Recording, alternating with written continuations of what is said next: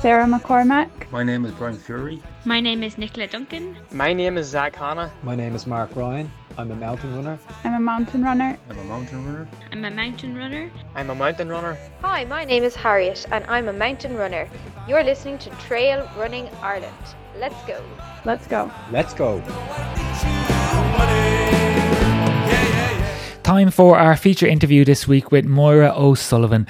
Where do I begin with an introduction for Moira? A much loved and respected member of the mountain running community, Moira was the first person to complete the Wicklow Round within 24 hours. The Wicklow Round, which of course is a 100 kilometres over 26 of Ireland's remotest mountain peaks. She showed her incredible inner strength again in becoming a national mountain running champion on two occasions and a three time National Adventure Race Series winner while breastfeeding and bringing up two young sons.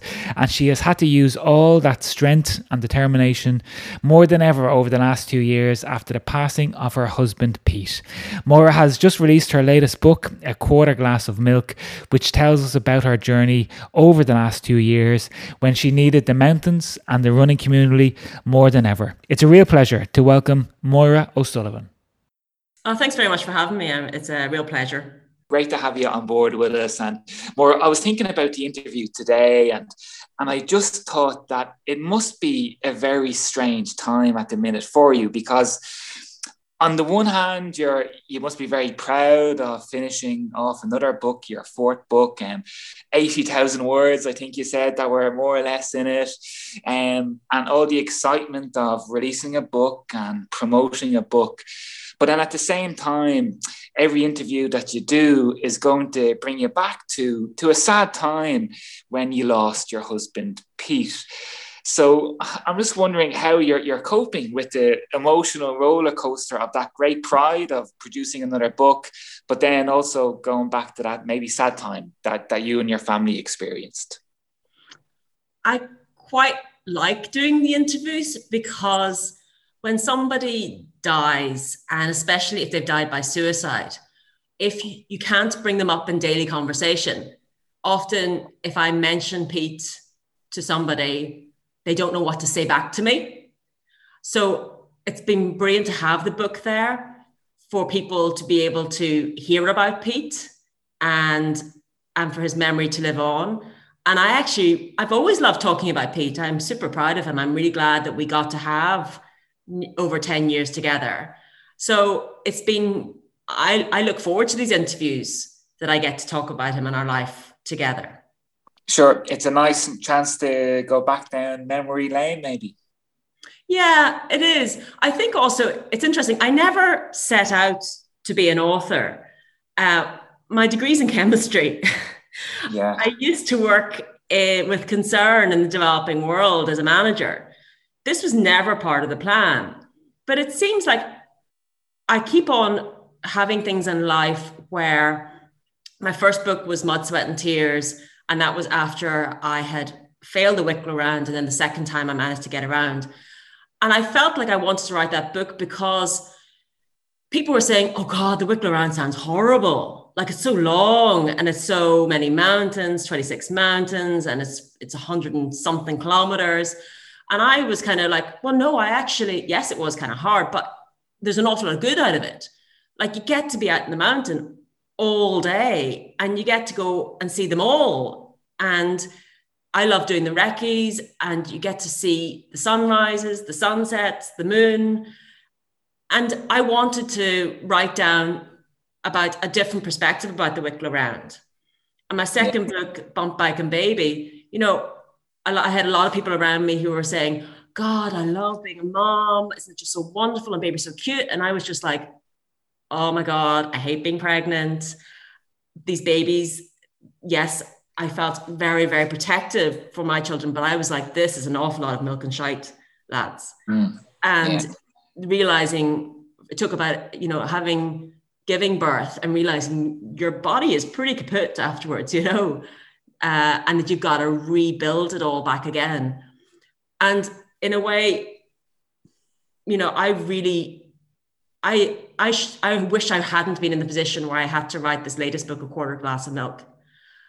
I wish Pete was still here alive and I was scratching around for book ideas. But Yeah. I felt it was important to write down and say, well, this is what happens when a partner takes their own life. And Yeah. this is the chaos that happens. And hopefully, somebody will pick it up who has sometimes suicidal thoughts and think, God, I would never want to put my loved ones through that. Never. And but equally those who who have lost somebody they love to suicide, I hope they'll pick it up and say, well, these are the small things that helped Maura. It was for me getting back, doing something I loved, which was being in the mountains. And it Yeah. was have being around people who loved and supported me, which I found was the mountain community. So all these books, I never meant to read them, write them. It was just that I found my experience was slightly different from the normal narrative. Yeah, and all the, the books have these wonderful, great names. Worry, you mentioned Mud, Sweat, and Tears, um, Bump, Bike, and and Baby, and The Hound from Hanoi as well. And this latest book is called A Quarter Glass of Milk. And maybe could you talk us through what that title means? Yeah, it was, you know, even within a couple of days of Pete passing away, I was remember talking to a friend and saying, you know, I feel like a couple of months ago, he'd only been uh, sick for about six months. I said a couple of months ago, I felt like I really had a full glass of milk. Like everything was going well. We, you know, we had we wanted children, and we got two amazing boys, and they were healthy, and we were in a place that we really liked to live, and we had a home, and we had work that we liked, and we were, everything was stable. And then within a couple of months, the glass was just tipped over. And I just see all this milk spilt everywhere. I'm like, I know I'm not meant to cry over spilt milk, but all I wanted to do was sob. And then it was as if now, within those couple first few days, I realized that the glass, you know, was righted. I was still here. The boys were still there.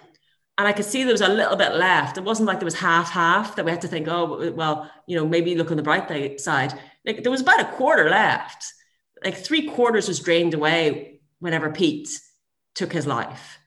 And all I could think was, what I, you know, do I weep forever over that three quarters that have been spilled? Or do I get on with the quarter that's remaining? And I heard it put another way is that, you know, when you have such a tragedy, do you th- sit around and think, why me? Or do you start thinking, what now?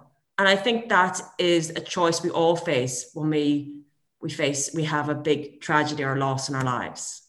Yeah, and isn't it maybe a choice more that a lot of people are facing this year with the whole pandemic as well, um, where maybe people haven't haven't experienced such loss as you did, but a lot of people have lost businesses. A lot of people have lost loved ones and family members. Their lives have been turned upside down. But as you said with the title of the book, that we still have some milk left in our glass, that we can still be grateful for a lot of things in life, despite the fact that we can't get out and train more than five kilometers from our house, um, certainly in the Republic anyway. Um, Mm. Up to Northmore, what is that at the minute? Are you free to get out and train? Oh yeah, absolutely. And now, to be honest, I, I can get onto the Mourne Way in five minutes from my front door, so I've not really tested any rules. But no, we're, we're we can we don't have the same restrictions as down south. Yeah, but I mean, it, it, it's, a, it's a great message that, that the book has. And especially this year um, in 2020 and 2021. And you mentioned more the great support that you found in the running community, but also in the mountains themselves. And, maybe there's two different questions there. How did the running community help you? And then how did the mountains themselves, nature, how did that help you over the, the 12 months following Pete's death? Um, I'd say you've you talked about the running community. Um, I'd say running for me initially was a great not the community running itself was a great disappointment in a way whenever i back when i started mountain running when i was my my 30s my early 30s I had, I had been living in Kenya for a long time and I ended up back in Dublin. You know, I had a new job. Um, I had a new home. I didn't have many friends in Dublin or anything. And when I got into the IMRA and the mountain running community, I found that um, I found my place. I found running helped me to see new places, get to new people. It was there for me, and it provided a new challenge for me to to just get a sense of identity. And then whenever I had children, running was just everything for me. To be able to, you know, if you have children under the age of three, definitely they are twenty four seven care, and. Mm-hmm just the ability to get away for one hour and go for a run was everything to me. And to be able to train. And so running and biking and keeping fit was that respite from being all of a sudden a full time mum. But whenever Pete died, running wasn't there for me. What would happen I'd go out for a run. And the first time I went for a run after Pete died, I had a panic attack and because I had kept so many emotions, so many feelings, so many worries, all under wraps inside the house in, at the wake. And as soon as I went out for a quick run, they the floodgates opened, and all those those thoughts just bombarded me, and I couldn't breathe. And it meant that the idea of running scared the hell out of me because I knew that that was actually could be a place where I could have a thought which I just wasn't ready for. Um, yeah, so, uh, I saw one of your Facebook's posts. I think was it during the summertime, more that one of your great friends, Paul Mahan, really had to help you out one day. The two of you had to dig deep in the Mourne Mountain Marathon, where exactly what you were describing there happened. You were in the Mourne Mountain Marathon race but just became overwhelmed with emotion and anxiety. And it was paul that helped get you get you through it i think that day. Yeah it was this it was the stress of racing. You know ultimately we all understand as athletes that there's lots of stresses that we have. It's the stress of work the stress of family you know positive and negative but the stress of training. And then for me racing was just one too many stress for me to deal with. And i I like I when I got I went to the Mourne Mountain Marathon, people were saying, you know, how do you think you'll get on? And I said, the fact that I'm at the start line, lads, after all I've gone through, that's my victory. That's what I'm even amazed by. But I wasn't confident enough to enter a race where I'm racing on my own. I haven't the I haven't adventure raced since Pete died yeah. because I I can't actually handle that stress. But the mountain marathon, it's a two person team and Paul's been and his partner Hillary have been just wonderful. They are at the end of the phone for me. If I call them right now, they would pick up. Yeah. I, if I said I'm having a problem, they would literally drive four hours to where I am now. Yeah. And that's the kind of friendship which comes out of being in the mountains with people. And so sure. when I had that panic attack in the mountain marathon, he just was like, okay, let's just cool it. It's all right. Put away your map. Just just let's get round let's get this next thing and then we'll deal with it later. And um, totally understand and, and i'm curious more just to, to try and understand where the stress came from. Did the stress of competing come from the fact that you were so successful before and you had this pressure that oh everybody thinks to be fighting for a podium here. I'm going to be looking for the win and i'm just not ready for that or, or was it the stress of I don't know maybe Pete not being there, not being there, looking after the kids while you're out racing? What were the different triggers that was causing that discomfort while you were racing? Yeah, I think it's a bit of both. That um, that I'm not. People are surprised that I'm not able to race as hard as I could, or maybe it's in my yeah. own mind. Um, so I found great solace in going orienteering instead because you know you set off at two minute gaps and nobody knows how well you're doing until they see the the, the board maybe later and it's late it's it's you're already home by the time you see the results. So nobody asks you how you've done whilst if you're out there competing oh, everyone's starting at the same time everyone knows how well or badly you've done. So yes there is that. But also you know Owen, I'm 45. I'm a single mother. I'm a widow, and and I have every responsibility of a household that normally should be shared with two. Yeah. And, um, I'm the sole breadwinner. All those things. Uh, I'm not looking for pity, but it's it's a lot. It's a lot. Yes. Yeah. And it wasn't what I expected in life. And that's fine because sometimes you don't realize what's best for you. And, you know, I've, I've grown from this, but it doesn't mean that it wasn't hard. Talk to us about the Mourne Mountains, Moira, because I must admit, I've never been to them. But I've heard so many. could you? wonderful- I know, you? and I've heard so many wonderful things about them. Um, Zak Hanna, who you know shared a couple of Irish teams with. He he, he tells me he's in the most days training. I, I see his social media posts, and I, I know that you have a, a super company in the base of the Mourne Mountains as well. Tell us about the Mourne Mountains. Tell, tell me how good they are, and and you know I'll look forward to visiting visiting them as soon as I can. Well, you know, the, one of the top mountain running class clubs here is Newcastle AC. And I know if they head south towards Carrauntoohil or Lugnaquilla, Yeah, in the down south start to shake.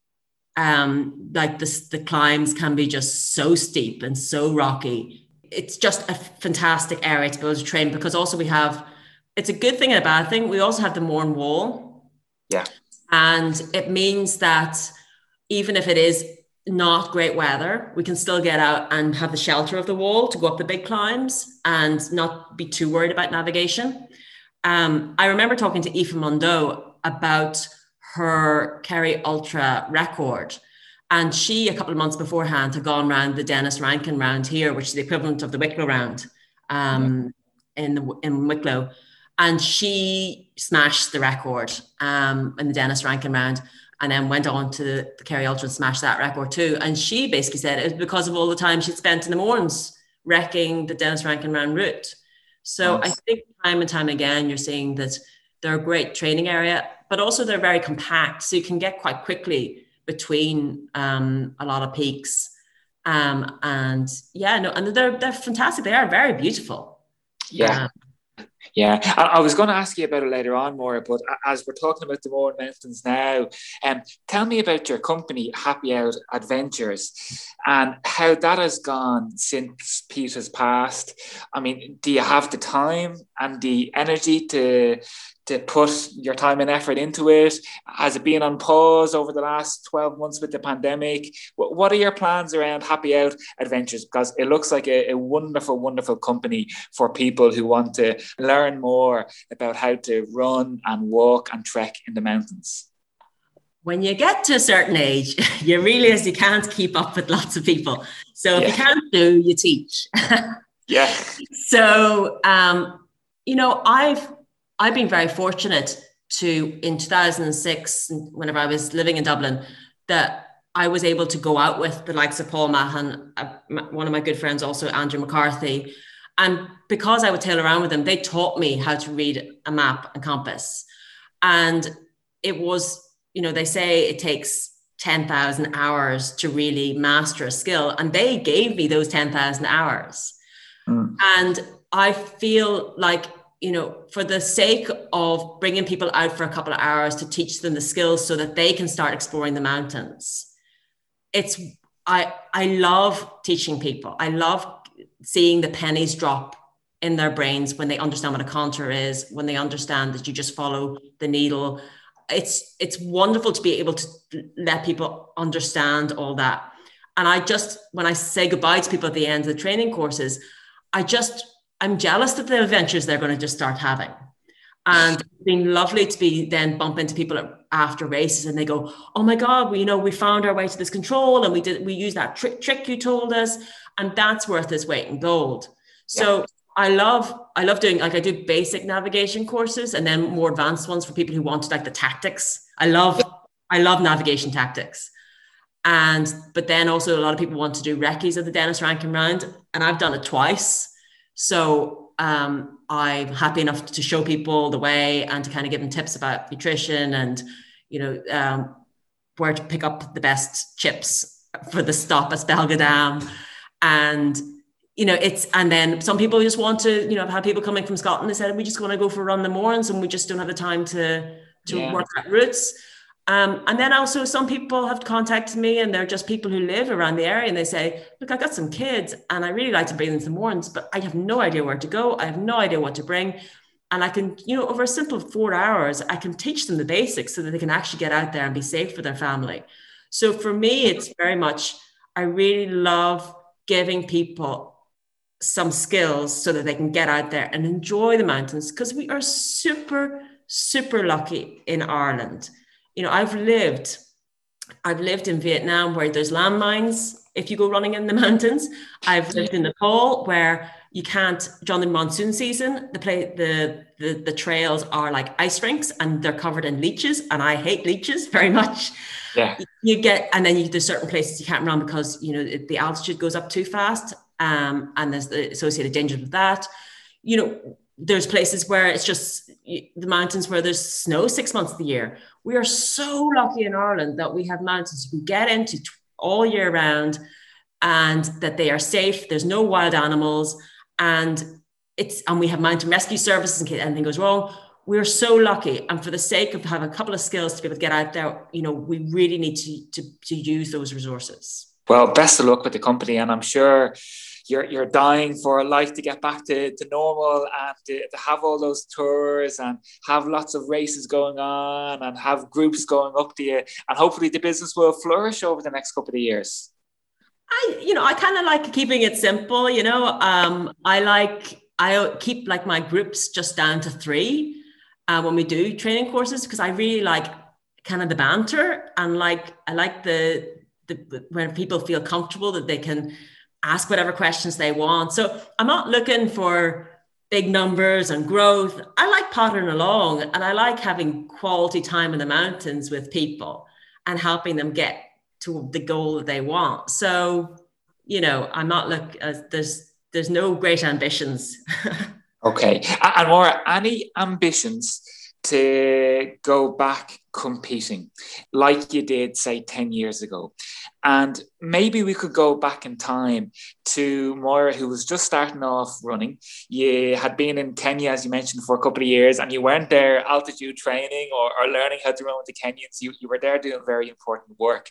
But you came back, and within a couple of years, you became a, a three time national champion. You were doing super in all types of mountain and trail running races. Um, and before maybe we get back to what the future holds for you, is there what what tips, what training tips, what advice can you give to people listening, and especially maybe female listeners who are starting off on their journey on in trail running races and mountain races? What were the key aspects of your training, even your diet, if you want to throw that in, anything you want to throw into the mix that helped you become that great athlete? Um, so 2006 2009 is when I was around Dublin, Wicklow, um, and got into mountain running. And I didn't really have any much of a training plan or anything. It was more kind of going out with other ra- people who were running. You know, I, I was there was other. It was really quite a social thing, you know, and I so I would prefer to talk about around where 2013. So I left I left Ireland 20, 2009 because of the Celtic Tiger um, uh, disappearing, and then I came back and I had my first child, and I knew that in order to get back after having a baby, I needed to have a coach. So literally six weeks after having my firstborn, I started off with a guy called Eamon Tilley, who would be more um, triathlon, but he also does, you know, but he's he's quite a jack of all trades, um, and he um, he kind of gave me better discipline about training. And I think, especially if you want to talk about females, yes, we have babies, and there are associated issues around um, whenever you you're you have that that physical change. So particularly where you know you've got your core gets gets gets kind of blown up, uh, blown apart when having you're having a baby, and you know associated issues around pelvic floor. He actually spent an awful lot of time um, doing strength conditioning for me. It was definitely it was like three times a week, straight away, lots of planks, Yeah. lots of lunges, lots of lots of squats. And he really got me much stronger than I would have been without a coach. Okay. And particularly with having after having baby, and also because then just the, the lack of time, I really helped having a coach who basically I just didn't have the time to think about what should I do now? Should I go for a run? Should I go for a bike? Should I what? And he would literally say, Kate, today you're doing a 70 minute run with intervals, 30 seconds, higher heart rate, 90 seconds off, or whatever. And I wouldn't have to think about what I have to do because he was not only telling me what to do on a day to day basis, but he had the bigger picture of the periodization over a six week block. Plus, also he had my the races that I wanted to do already in, a, in the timetable, so that he knew then when to taper. So, I'm I'm not very good at at at knowing what I should do for myself. I can't self train. I just I don't have the time or energy to work that one out. Yeah. So he does it for me. So there's I really have benefited from having a coach um, Yeah. who keeps an eye on things because also the one thing he was really good at, which I really needed, was if I was not well, he would say, "Don't train," and if I was uh, had an injury, he would say, "Don't train." And I think a lot of people, a lot of athletes, think, "Oh, I should just go out for a run," or you know, or I should do something, and that guilt. Was he took that guilt away from me, which was great. And nowadays, um, I so during the lockdown because I didn't have uh, I I didn't have childcare. I haven't today. So we're March 2021. I have run three times this year, and I have instead been doing an awful lot of indoor bike work. So a lot of cadence work, really high cadence work, which Yeah. then also translates over to really high cadence when running. And I've been doing an awful lot of indoor rowing. And the strength on that, it's funny because because now whenever I go over rough terrain on the mountains, I Mhm. basically bounce because I'm so used to having that that impact of the on the pushing effect of the indoor rowing, which actually ref- makes makes me very bouncy on bog. I can hear more as you're speaking that that determination in your voice and in what you're describing that champions have. And, and it's wonderful to hear because despite everything that's happened, you're still training so hard. And maybe that's where my question came from about the future was that it, seems that you have this innate drive and determination in you to best to be the best that you can be. Now, I know at the start of the conversation we were speaking about those tough days in the in the Mourne Mountain Marathon and getting back racing.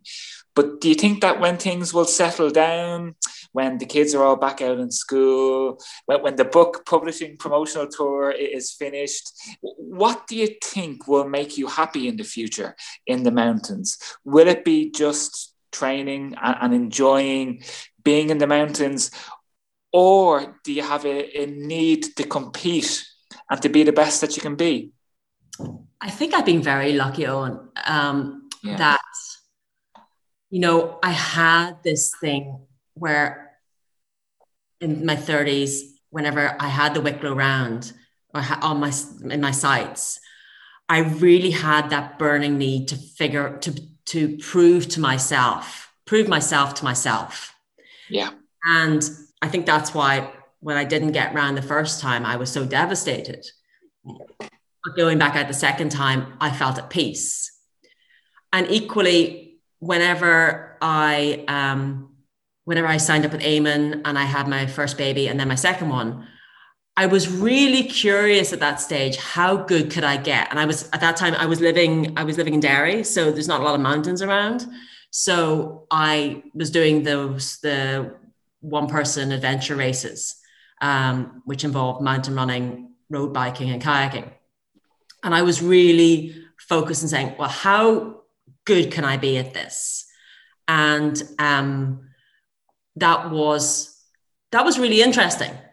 Uh, it wasn't that I wanted to win because there was definitely some, one of the, the best races I ever did was where I came third and I had to really dig deep. And that's the one actually one I remember.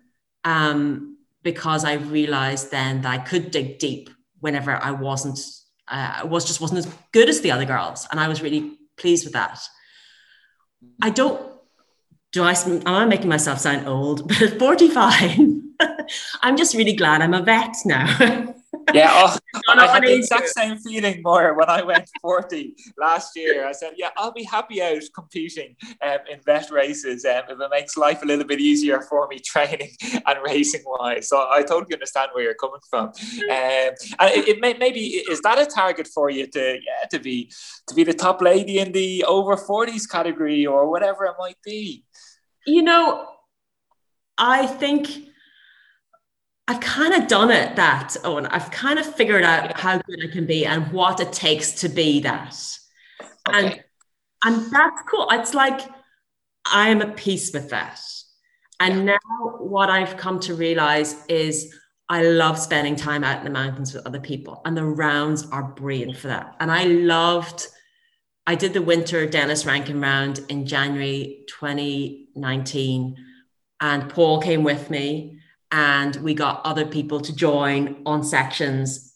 And we did it a year after Pete's passing as a memorial to him. That a long run in the mountains. It, it was a bit like Darkness into Light, the 5K movement, which is so popular in Ireland. It was like that on steroids, just over Yeah. 90 kilometers and 39 mountains. And for me, we had a great day out. You know, I had the likes of Billy Reed running alongside me and Denise Mathers. And it was just, we had a super day. And for me, I did a, a summer Denis Rankin round and it was 21 hours 24. And the winter, and I did that was solo.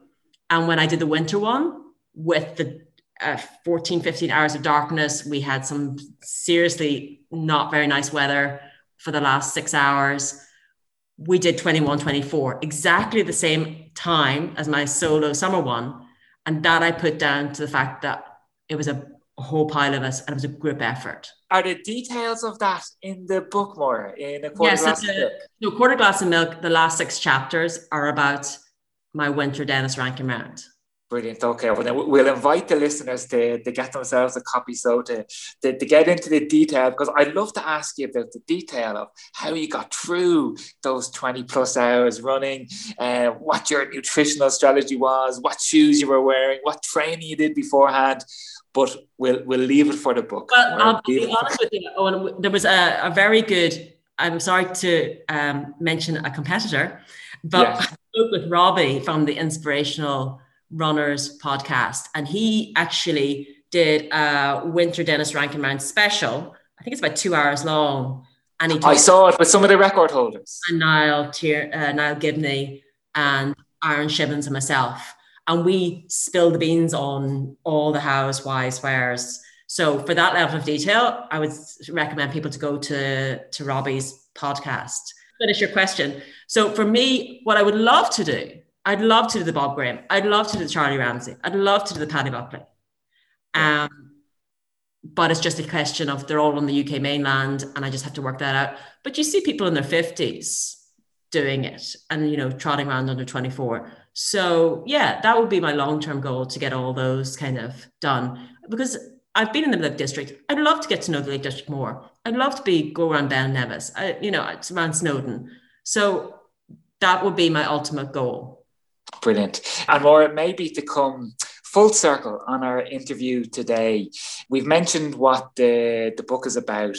And for people that are listening in that maybe have family members, friends, or, or partners that are going through tough times, that are maybe suffering from depression that, that Pete did, um, where should they go for help?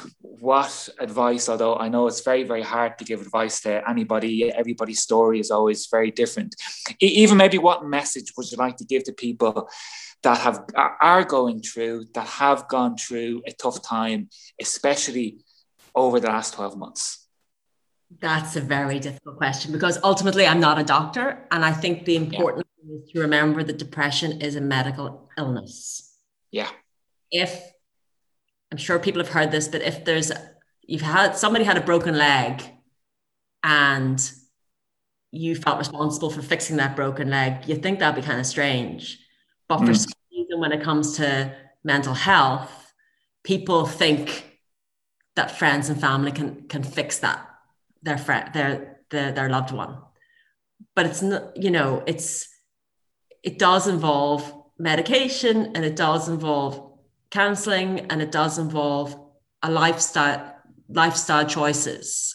Um you know where maybe exercise might help or whatever but i you know i can't give that level of advice. And also because you see one of the things which is quite difficult is that you know pete did follow the medical guidance and still it didn't work. So it's it's very difficult for me to know. I that's why I why I wanted to do Happy Out Adventures is because I feel that the mountains have always be, helped me mentally and physically, and so I I I hope that maybe there's somebody I might prevent somebody from doing something where they felt they had to hurt themselves, where Yeah.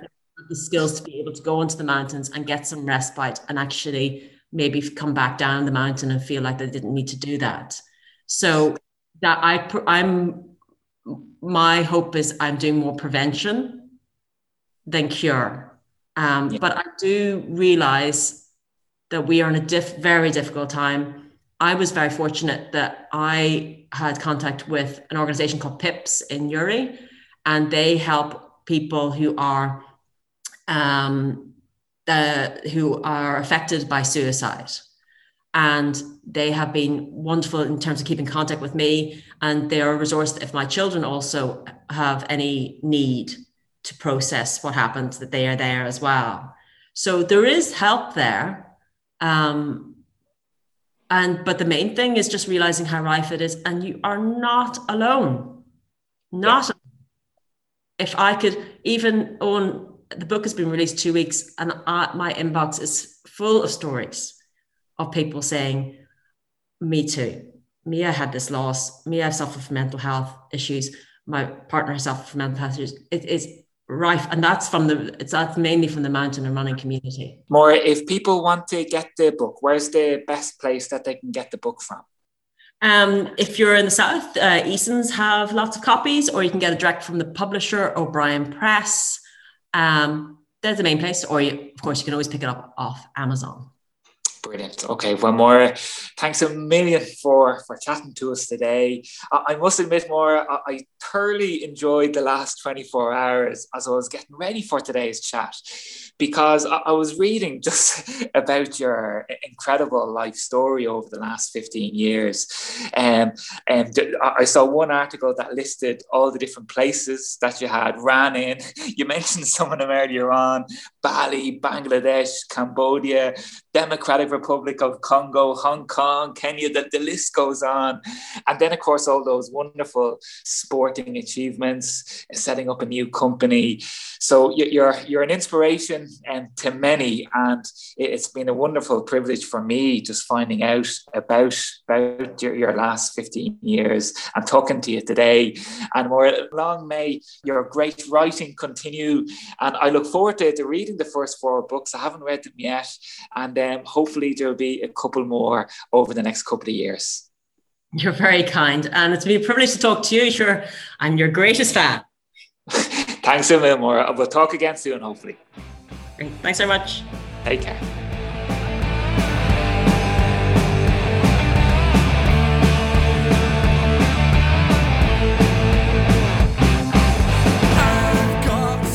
Many thanks to Moire for joining us today and inspiration in so, so many ways.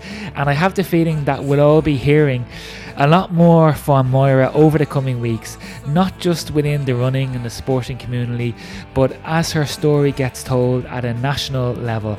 And I joked with her that I expect her to be on Joe Duffy or Ryan Tubridy sometime soon. So I'll have to ask her to give us all, uh, all of us crazy mountain and trail runners, give us a big shout out when she's live to the nation with Joe or with Mr. Tuberty. But on a serious note, everybody, if you are affected in any way by what you may have heard today, do reach out, do ask for help. Aware, the Samaritans, Pieta House, they are all there to help, and you can find their details with a very simple and quick Google search. That's it for me for this week, everyone. Many thanks for listening in. Do check out our Patreon page if you would like to support the show. Keep on running, everyone. And as we said at the top of the show, before you know it, we will be back out training as normal and we will be back racing on our beloved mountains. Stay positive, stay well, stay safe. Everybody, let's get our running gear on. Let's go.